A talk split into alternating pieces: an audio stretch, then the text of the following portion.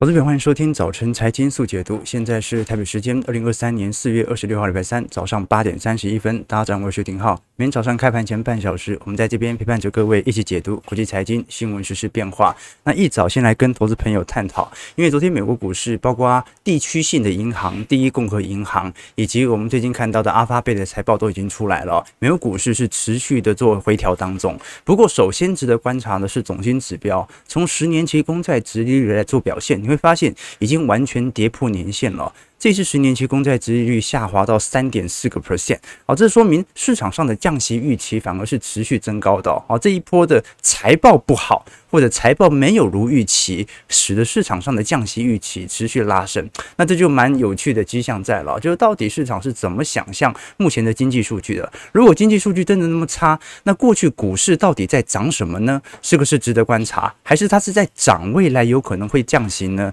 那第二个要点呢，我们观察到昨天啊。美国总统拜登正式宣布参选二零二四年的总统大选了。那拜登很有可能会跟啊之前他的竞争对手川普再次对决啊，这个就会出现。蛮罕见哈，连续两届的相同候选人竞争的局面，但是看得出来，这一次拜登肯定会在今年会有更多的财政政策即将推出，这对于未来的通膨其实会增加很蛮明显的不确定性啊。我们至少从最近股票市场的情绪哦来做观察，还是一种非常明显吊诡的迹象，就是美债殖利率的波动，老实说这两天算是蛮大的哦。你看突然急跌，好，那到底会不会？跌破所有均线之后，反而这一波的均线形成显著卖压，这是第一个观察点。第二个观察点是股票市场的恐慌情绪，VIX 指数，始终就保持在十几、十七、十八左右，在这边震荡啊。基本上这个是二零二一年底以来的最低水平哦。我们从黑色线 VIX 指数来做观察，会发现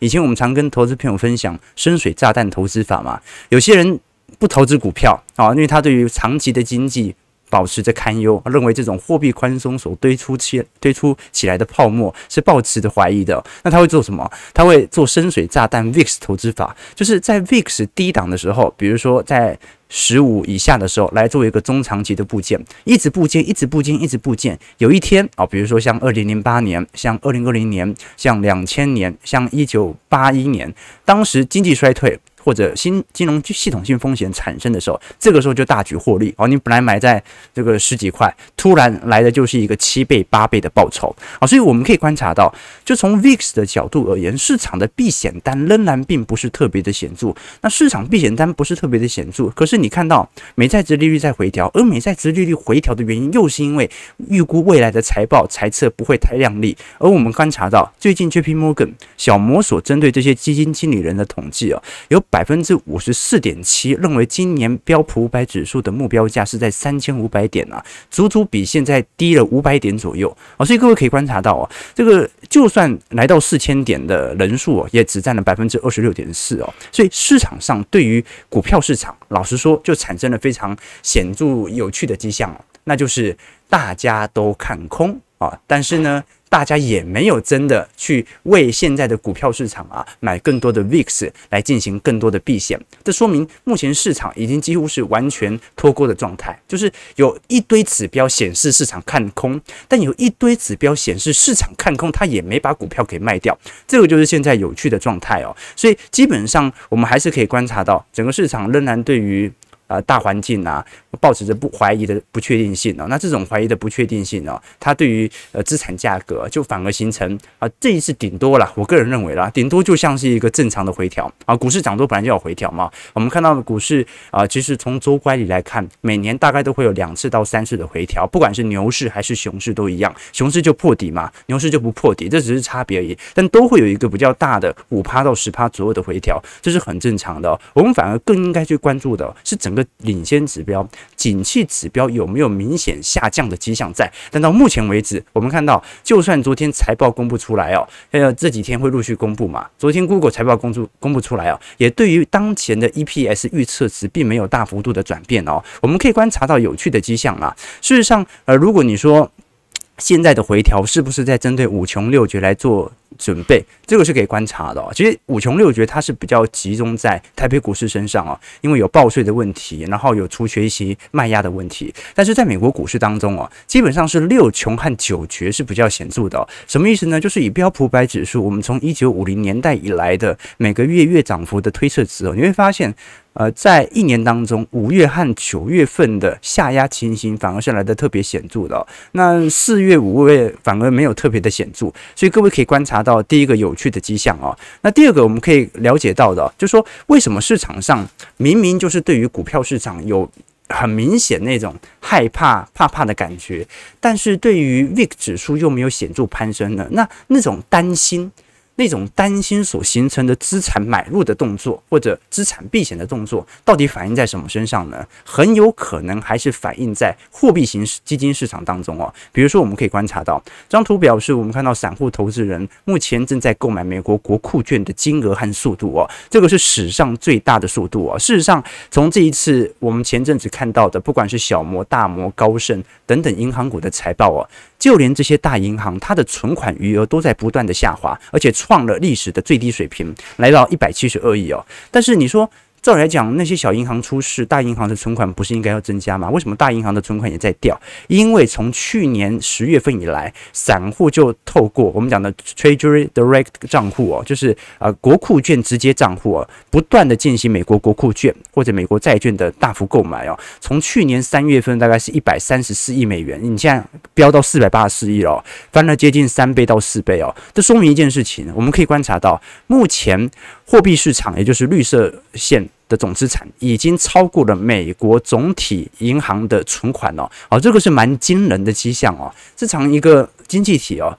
这个你留在存款当中的这种呃现金流，以备不时之需的现金，应该要大于投入到。市场，我们讲说货币型基金相关的资金哦，这个是在过去二零二零年长期以来的迹象哦，但是这一波又重新形成死亡交叉了，所以大家大家说明，过去大家的避险动作并不是直接买入 VIX 或者直接针对股市来进行对冲，大家觉得股市涨太高的害怕的担心方式是什么呢？是赶快去买货币型基金，赶快去买美元保单，赶快去买美元定存哦，所以各位可以理解哦，好，比如说台北股市啊，现在不小心推到万六万。万七万八了，你对于股市很恐慌怎么办呢？那我不放空台子期，我也不卖我的持股，但是我把多余的钱全部投到货币型基金，全部拿去买美元保单，是这种感觉。好，这个就是市场上我们看到在本轮蛮有趣的避险迹象哦。所以我们刚才跟投资朋友聊到，美国的整体商业银行的存款量，不管是黑色线的小银行，还是绿色线的大银行，其实存款量都持续在下滑当中。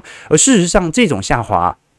那某种程度也是好的啊，就说明其实大家还是有把部分的资金重新投入到固定收益资产当中。那这对于第一，通膨具有显著的下滑效果；第二，至少市场的投机情绪并不是特别高。我们从美国最近的呃严重的拖欠比例来做观察，基本上目前的违约率、拖欠比率啊，仍然远远低于在整个二零二零年初当时的水平。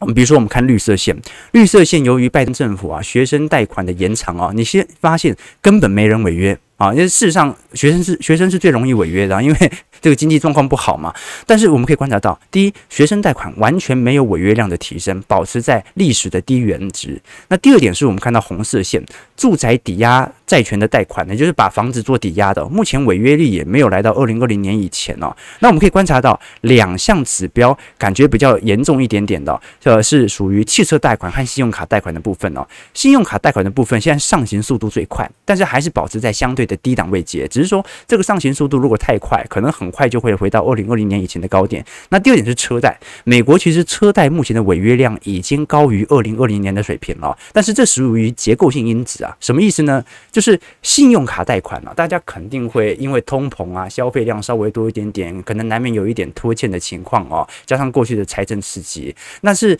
汽车贷款呢？为什么说它是结构性现象？是因为二零二一年呐、啊。全球大缺车，二零二一年当时大家还记得啊，半导体晶片呢高度稀缺，这导致啊，你知道现在的汽车晶片啊是越需求越来越大啊，尤其电动车推出之后，所以因为晶片的缺乏，导致二零二一年大量的不管是美国的大学生或者美国的中产啊，他选择购买相关二手车，而二手车当时由于水涨船高啊，导致我们看到的汽车贷款金额高速的飙升。那现在现在新车比当时买的二手车还便宜呀！啊，你看特斯拉 在过去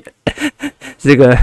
几个季度调降速度有多快啊？这个调降幅度高达接近三成到四成啊！这么快的调降幅度啊啊，使得这些人汽车贷款的违约量直接提升。那我干脆就不还了，我还没去买新车嘞。好，所以这个是。反而是在违约率当中哦，我们看到比较显著的迹象。但是至少从整体层面啊，其实美国到目前为止啊，整体违约率仍然并不是特别高，而且也没有到特别严重啊，只是部分在个人消费部分啊有适度违约的情况。那回归到财报部分，你说那美国股市本波在跌财报吗？也不是跌财报，我我一直认为涨多有回调，它其实是一个很正常的乖离现象啊。事实上，我们可以观察到美国股市现在一季度财报公布到现在啊，大部分的企业个股啊。整体还是比市场预期还要来得高啊！事实上，我们可以观察到，稍微比预期来得低一点点的，你像是必须消费类品啊，或者能源股啊，过去对于因为通膨有一个比较呃预高的显著预期嘛啊，但是现在能源资产跌下来了，所以今年一季度这些能源股的明显的压缩力度就开始出现了。不过我们可以观察到了。你看这一次阿发贝公布了整体在二季度的收益哦，其实表现并没有差的离谱啦。虽然昨天股票收跌，但主要是来自于市场的卖压。那第二点，我们可以观察到，其实在过去一年当中哦，纳指一百企业指数的普遍收益，我们讲的 EPS 哦，它是落后于标普百指数的，这很好理解啊。但是你可以观察到，目前比市场预期高的股票仍然是居多。那本周开出来之后，大概就大势底定，就可以确定本轮所公布的财报是不是大多。多优于预期，但反而这一波反而要小心啊！这那就是利多进出了嘛。那第二点，我们可以观察到，虽然高于预期，但是大部分的 EPS 仍然在显著的下行区间。我们可以观察到，市场预估这一次的标普百指数的 EPS 预估会下滑七点四 percent。那么防御性资产甚至会比市场预期低十九个 percent，科技股预估会低十二个 percent。但是我们可以观察到，反而是消费性电子产品哦。反而可能会比预期高非常多，原因是因为过去把市场的预期给调太低了，所以这是第一个观察的要点。那很快啦，二三四现今呃除了苹果之外，其他全职股财报都已经公布完了。那么整波呃财报对于个股或者对于指数短期的影响就会暂时停歇，那反而市场上哦更关注的就是下礼拜联总会的 FOMC 会议了啊，所以大概二三四它就可以差不多反应完，然后休息个几天，等待联总会即将公布的趋势哦。不过从现在的违约率啊，又从现在领先指标有好转的迹象啊，这联总会不松口的机会反而算是蛮高的。那事实上我们可以观察到，在整个商品消费的部分哦，各位也可以了解到，其实市场的消费金额仍然在一个。持续高位盘旋当中啊，只是说从实质的消费程度，也就购买力来看，大家是在下滑当中的，所以这个是我们看到消费紧缩。啊，但是消费总金额却创高的畸形现象，所以现在这个阶段呢、哦，就不能单纯的以总消费或者总经济指标来做衡量了。接下来反而要以相对指标，也就是跟过去一年的表现来做比值和对照。我们看一下美国股市四大指数的表现，道琼下跌三百四十四点，一点零二 percent，在三万三千五百三十点。你看费半昨天跌很重啊，量能也没有放特别大，但是呢，就还是保持在高位嘛。啊，道琼这一波。呃，涨也没涨多少啊，跌也没跌多少，就这样的一个状态啊。标普下跌六十五点，一点五八 percent，在四千零七十一点啊。其实这一波，老实说了，你说它乖离回撤到年线以下都没有什么好意外的。这一波底底高，本来都是跌破所有均线啊，啊，所以呃，我们不能说什么长期均线一定有支撑啊。但是至少从现在的逻辑来看，你要它跌个五百点。应该也不是太过分的事情吧，对不对？这个股市在牛市氛围的下跌幅度往往是最重的啊，在熊市氛围的反弹幅度往往是最显著的。那我们再看一下纳指的部分，下跌两百三十八点，一点九八 percent，收在一万一千七百九十九点，也是打到季线附近了。费半下跌一百零一点，三点三七 percent，收在两千九百零六点。那费半这一波很明显哦，直接往年线靠近了。费半这一波反弹力度来得最高，所以下跌力度一定会来得最大。所以第一个观察点哦是前。破低点它会不会跌破？那第二个低点呢？是观察的那本轮的上升趋势线是否有显著跌破，因为各位可以观察到本轮的第三波的下修啊，其实下修力度并不是特别的高啊，几乎连季线都没碰到就上去了。所以，我们如果画一条上行趋势线呢，差不多在年线位阶，费半应该要有所支撑。那现在的尴尬处境就在这边啦，就是说从下降趋势线来看，费半是还没有突破的，但是从上升趋势线来看的话，它其实已经也连续三轮的低底高了。那这个。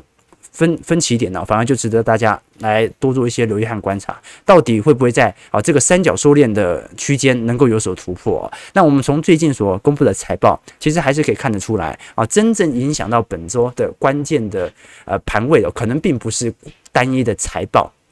财报顶多就是个股之间的高于预期、低于预期的波动啊。那真正市场上可能是在针对接下来五月份的 FOMC 来进行避险的，因为啊，你随着五月三号、五月四号的 FOMC 会议召开啊，前一周就是缄默期，好，所以现在有什么话要说的，就要赶快在本周或者在啊这个下一周周初的时候赶快立即公布，对吧？那现在市场上最担心的是什么？最担心就是联总会。退场的问题啊，啊，联总会 FDIC 到目前为止啊，仍然保持它的有效这这个动作。我们可以观察到，这一次第一共和银行啊，公布在这一次三月份危机之后的首份财报啊，你会观察到，因为第一共和银行它的主要业务啊，是以财富管理服务啊，就我们讲投行啦，或者台湾的话就有点类似于寿险啦，啊，叫第一呃第一共和银行，它的存款余额大幅减少，年减率是高达四成啊。那现在也传出它可能会出售一千亿的资产来。自救哦，那其实你出售一千亿的资产，不就印证了你现在现金流出现持续的问题？那么 FDIC 就算保证你所有的现金流啊，存户他的提款是不会停的。好，各位可以理解啊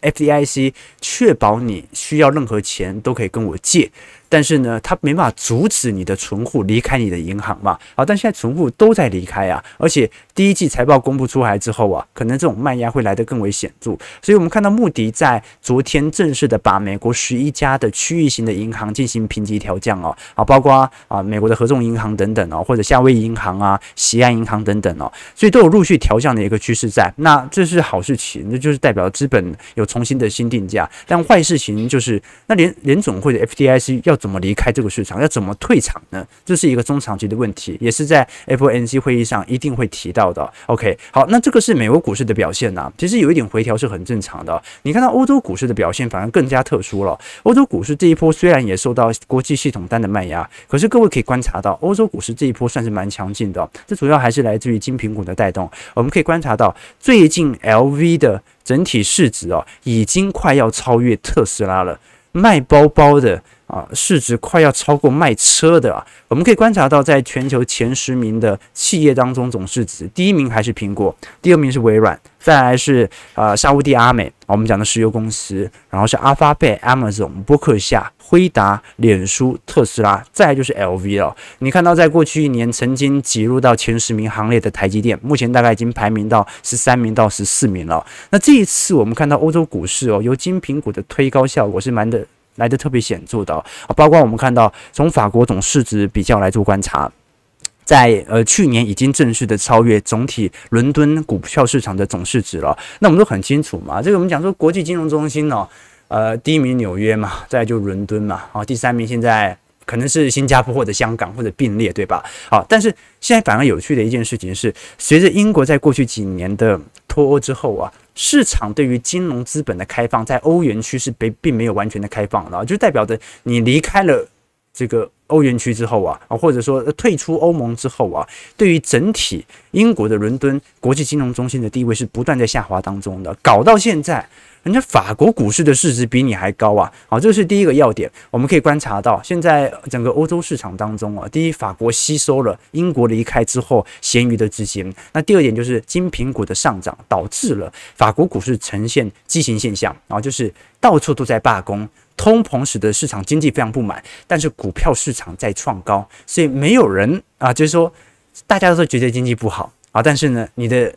经济的橱窗股票市场却是表现得极度亮丽的，这个就是反而有趣的迹象哦。那第二点是观察整个欧元区的通膨情况啦。事实上，欧元区的核心通膨哦，跟美国一样，这粘性是极高无比啊，这几乎导致了整个欧元区的升息计划，它必须要晚大概整体联总会至少要一个季度到两个季度左右哦。那我们过去跟投资朋友提过，其实整个升息周期，我们按照过去一九八零年代的下降趋势线呢，它本来就已经来到一个相对顶端的一个位阶啊。那这一波之所以要保持在高位这么久，很有可能就是为了要进行通膨抑制的打压啊。因为这一次通膨下行的速度，至少在核心部门下滑幅度还是很慢的哦。但问题在这边呢，就是大家都知道核心通膨下降很慢，大家都知道目前啊通膨问题其实难以解决的，但是大家都在反映这种降息预期哦。这种降息预期已经不只是在反映联准会在年底必须要有降息两码到三码的空间了。我们这一次看到。啊，就连呃，这个不管是呃，我们看到日本呃，这个英国央行或者看到欧洲央行啊，其实都有立即调降的这个压力存在啊。比如说，我们可以观察到，啊，这个英国央行的部分啊。但市场的预期跟现在官方的利率预期值也有非常显著的差别，大概也差了两码左右的空间哦。我们可以观察到，呃，现在的市场预期是这样哦，就是普遍投资人认为联总会在二零二三年底到二零二四年初以前，大概会从五趴的基准利率值啊下滑到四点五趴左右啊，大概会降息个两码到三码。那英国的部分哦，我们可以观察到，因为英国目前通膨啊。还是来到十趴以上，其实它的整体降息预期啊，必须拖到二零二四年的二季度左右才会开始有显著的调降。那欧元区就更久了，所以这一波我们值得观察的事情是啊，我们不管联总会会不会降息了，但是说如果联总会降息的速度是提前于英国央行和欧元区，那就说明啊，假设啊这个没有爆发系统性风险的情况底下，那么美元就会相对于英镑和欧欧元提前进行走跌啊，这个是一个可以观察的要点，值得大家来多做一些留意了。事实上，法国内部的罢工情形到目前为止哦，仍然把这个。股票市场的状态哦，就是这个做成明显的脱钩啦。我们应该这样讲啊，就是说从整个法国内部的情况，你根本就不觉得它整体表现应该要这么亮丽啊。我们看整个欧元区的制造业和非制造业指数啊，这一波就是服务业还是撑在高位，但是制造业仍然在一个显著的下行区间。那说明什么事情呢？那说明欧洲真的也很缺工。啊，包括现在罢工的问题等等哦，你可以了解到，就是因为缺工才要罢工，不缺工你罢工就没人理你了，对吧？那现在欧洲由于大幅缺工，导致服务业的薪资水平哦。真的有显著的拉抬效果，所以你看到服务业的采购经理人指数是不断上行的。但是你可以观察到，在整个制造业反而是有点通缩，就是没有人愿意制造，在一个显著的下弯区间。这个就是欧洲目前的实体现状了，提供的投资朋友多做一些留意和观察。那事实上，我们把焦点哦继续拉拉拉拉拉拉到整个东亚市场啊，大家面临的情况都差不多。你看昨天 A 股三大指数是暴跌啊。港股昨天跌了一点七 percent 哦，这一波提前碰到年线了啊！这波港股其实在去年十一月到今年二月份的拉抬效果，其实来的是特别显著的。那这一次我们看到中国 GDP 在呃一季度来到四点五趴的成长区间呢，因为今年它把 GDP 定调在五趴嘛，所以下半年的力度应该要上行得更快。但是我们可以观察到哦，从中国整体的呃制造业指数来看哦，是有一个非常显著上弯的迹象在的。所以第一个观察要点呢，是市场对于整个中国地区制造业的评价。我们先观察，不管是从 JP Morgan、美银、花旗，还是从野村或者瑞银哦。本身来看，我们看到在最近一周都针对中国的经济成长率啊进行 GDP 预期值的调高。大家本来都已经认为它会在五点五趴到六趴左右了。哦，你现在现在 JP Morgan 和美银哦都已经调到六趴以上了，这是第一个观察要点。可是这些银行的调高评级哦，你去对照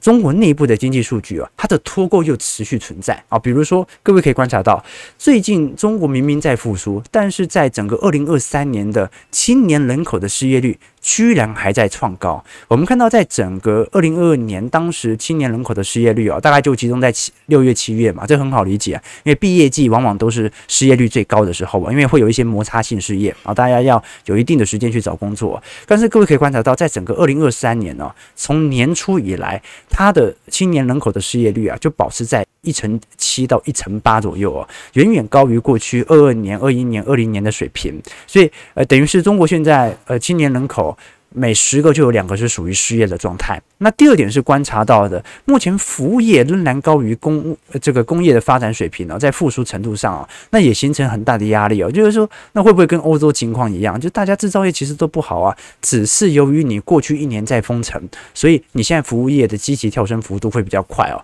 事实上，从中小型的企业发展指数到目前为止也没有收复于二零二零年的表现啊。所以这个是第一个观察要点，就是中国本身的内部经济哦，很很有可能在过去两个季度啊，它是由财政补贴所发酵的，而财政补贴第一个拨款的对象是国企，而并不是民企，所以各位可以观察到，你会发现到。中小型企业指数根本就没有回到二零二零年以前的水平，这个是第一个观察要点了。那第二个观察要点呢？你各位可以发现到，就是说目前房地产市场，我们过去一直跟投资朋友提过，是今年中国经济能否达到五趴以上最重要的变化和观察要点呢？因为中国过去几年的经济增长，它并不是由呃出口所推动的，出口从二零一五年以后，其实全球需求就有一点疲惫的状态了。那要如何保持高速的这种大型经济体的增长？炒房炒地嘛，啊，你把呃这个房地产开发的有声有色，地方财政收入就能够增加，同时间也可以扩大整个资产负债端，那最后就会表现的 GDP 同步有所拉升。但是我们可以观察到，一直到今年为止啊，除了竣工的面积变多。在过去几个月份啊，你根本就看不到有任何明显的销售面积或者施工面积、新开工面积的好转呢、啊？什么意思啊，观众朋友？你呃，这张图表嘛，你看分别是新开工的面积、施工面积、竣工面积和销售面积啊。竣工面积它是不可控的，你以前要盖的，你没办法，你一定得竣工嘛，要不然你就变成啊，像那个这个大巨蛋一样了，摆在那边会生锈啊，哦，还有乌龟在那边游泳啊。但是你看，愿意去新开工的。愿意现在去施工的，还有现在的销售面积都还在持续萎缩当中，这就说明一件事情，那就是盖的没办法，只能硬着头皮把它竣工，但是能卖的都卖不掉。好，所以中国房地产市场啊，今年可能是值得大家一个观察留意的方向啊。只要房地产市场的炒作情绪一回来哦，那要达标就不是太大的问题。但如果没回来，就算感觉好像市场的财政补贴再多，对于中国的经济的拉抬效果，其实都是有限的，所以值得观察的要点就是，你看大家能够做的补贴都做了嘛，财政补贴也做了啊，那过去的限购令也有所松绑了，那现在我们看到。未来的房地产利率哦，从整个二二年中旬就有急速下滑的迹象在。从呃中国的房地产利三十年期利率哦，大概本来在五点五 percent 左右哦，现在下行到四点五趴了，这调降了一个百分点啊，调降幅度这么大，对于呃价格拉抬好像不是特别显著。所以首先就是先拉量啊，把量能拉起来之后再说。OK，那我们最后看一下台北股市的表现，台股昨天跌得比较重。啊，那这一次把基线给跌破了。好，但人家入股先提前回到年线了，对吧？好，所以台北股市本波的乖离回档也还好啦。你看到在整个二二年在高位盘旋这么久啊，你可以发现整个加权指数啊，本波的拉抬跟内资一点关系都没有啊。当时就是外资。啊，花不到一周的时间，把台北股市硬是拉到万五以上嘛。好，那现在有所回调，是一样嘛？那就看外资，因为内资这一波根本就没追到，内资都在柜买，自己在那边玩呐。好，所以现在内资惨不惨？也很惨啊，也套很重，但是都是套在中小型股啊。加权指数因为筹码现在主要还是外资掌握了，所以不一定回跌幅度会有多大。好，这个是第一个观察点。那中场昨天跌了两百五十六点啊，外资大幅提款啊，的确这一次我们看到在外。外汇市场当中，台币贬到三十点六八了，这个是一个月以来的新低。不过，我们可以以三月份当时的呃三十一块左右啊，当时的分界线作为第一波观察要点，那就是有没有机会突破了。因为哦，本来美国股市卖压比较重，台北股市也会有适度的卖压啊，所以这个是国际的联动盘。那反而值得观察的要点是，我们可以观察到，在整个呃外资买卖超当中啊，它顶多就是卖第一根。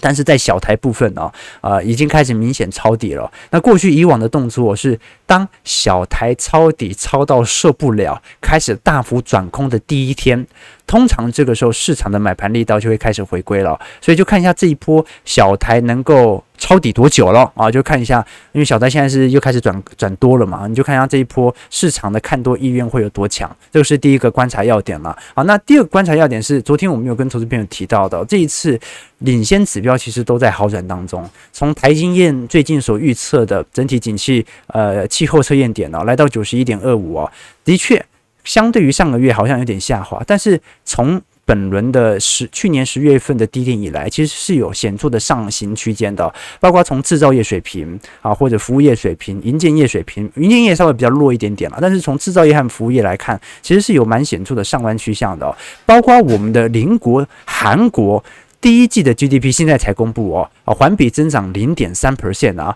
韩国一季度居然没衰退啊，台湾一季度衰退嘛，那中央银行的统计处的公布的值嘛，啊，所以。台湾衰退了，韩国开始没衰退，而且撑在高位啊，所以有没有可能，其实整个东亚经济体啊，真的如我们所看到的数据一样，已经慢慢的走出整个衰退的阴霾了？哦，这个东亚经济体的衰退期一定要早于欧美市场，这很好理解嘛。欧美是消费市场，东亚经济体是新兴市场，是出口国，哦，所以你本来就是出口的自己先衰退，出口的拉起来之后啊啊。欧元、欧美地区衰退完之后，也跟着拉起来，大概是这样的一个轮动现象了啊。好了，我们今天就稍微梳理一下呃国际股市的概况，因为投资朋友这个提问相对比较多元，我们就稍微把。各个地区的表现来跟大家做一些梳理啊，整个美国股市啊，短期还是财报的变化，但是可能更有可能，目前股价在反映的是接下来即将到来的 FOMC，再来是欧洲市场的表现啊，畸形繁荣啊，这个精品股在上涨啊，导致股市跟内部经济完全脱钩，事实上他们的通膨情形远远比联准会比美国还要恶化的许多。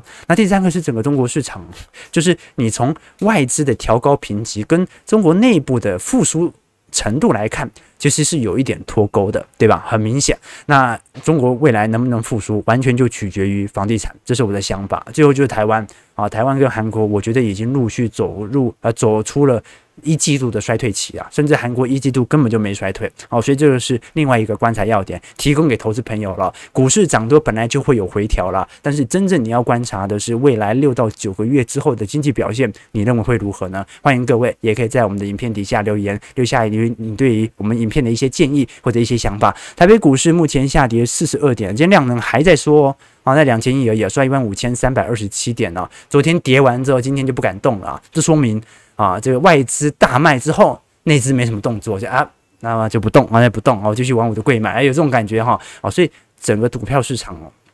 对台北股市哦，信心力度真的不太够。从去年十月涨到现在，对于加权仍然没有什么信心，大家都是什么心态？都投机，哎，去中小啊，去柜买来炒个。几天好不好啊？这都这种感觉，就现在没有人想做长期投资啊，就至少新进的长期投资的股民是不存在的，都是投机户，都是想赚几天就跑，都是这种心态啊。好，所以这个外资哦，要抛货也不知道抛给谁，对吧？量又缩了，又缩了，那要抛给谁呢？只有零四分了。感谢各位今天参与，如果喜欢我们节目，记得帮我们订阅、按赞加分享。我们就明天早上八点半，早晨财经速解读再相见。祝各位投资朋友开门顺利，操盘愉快。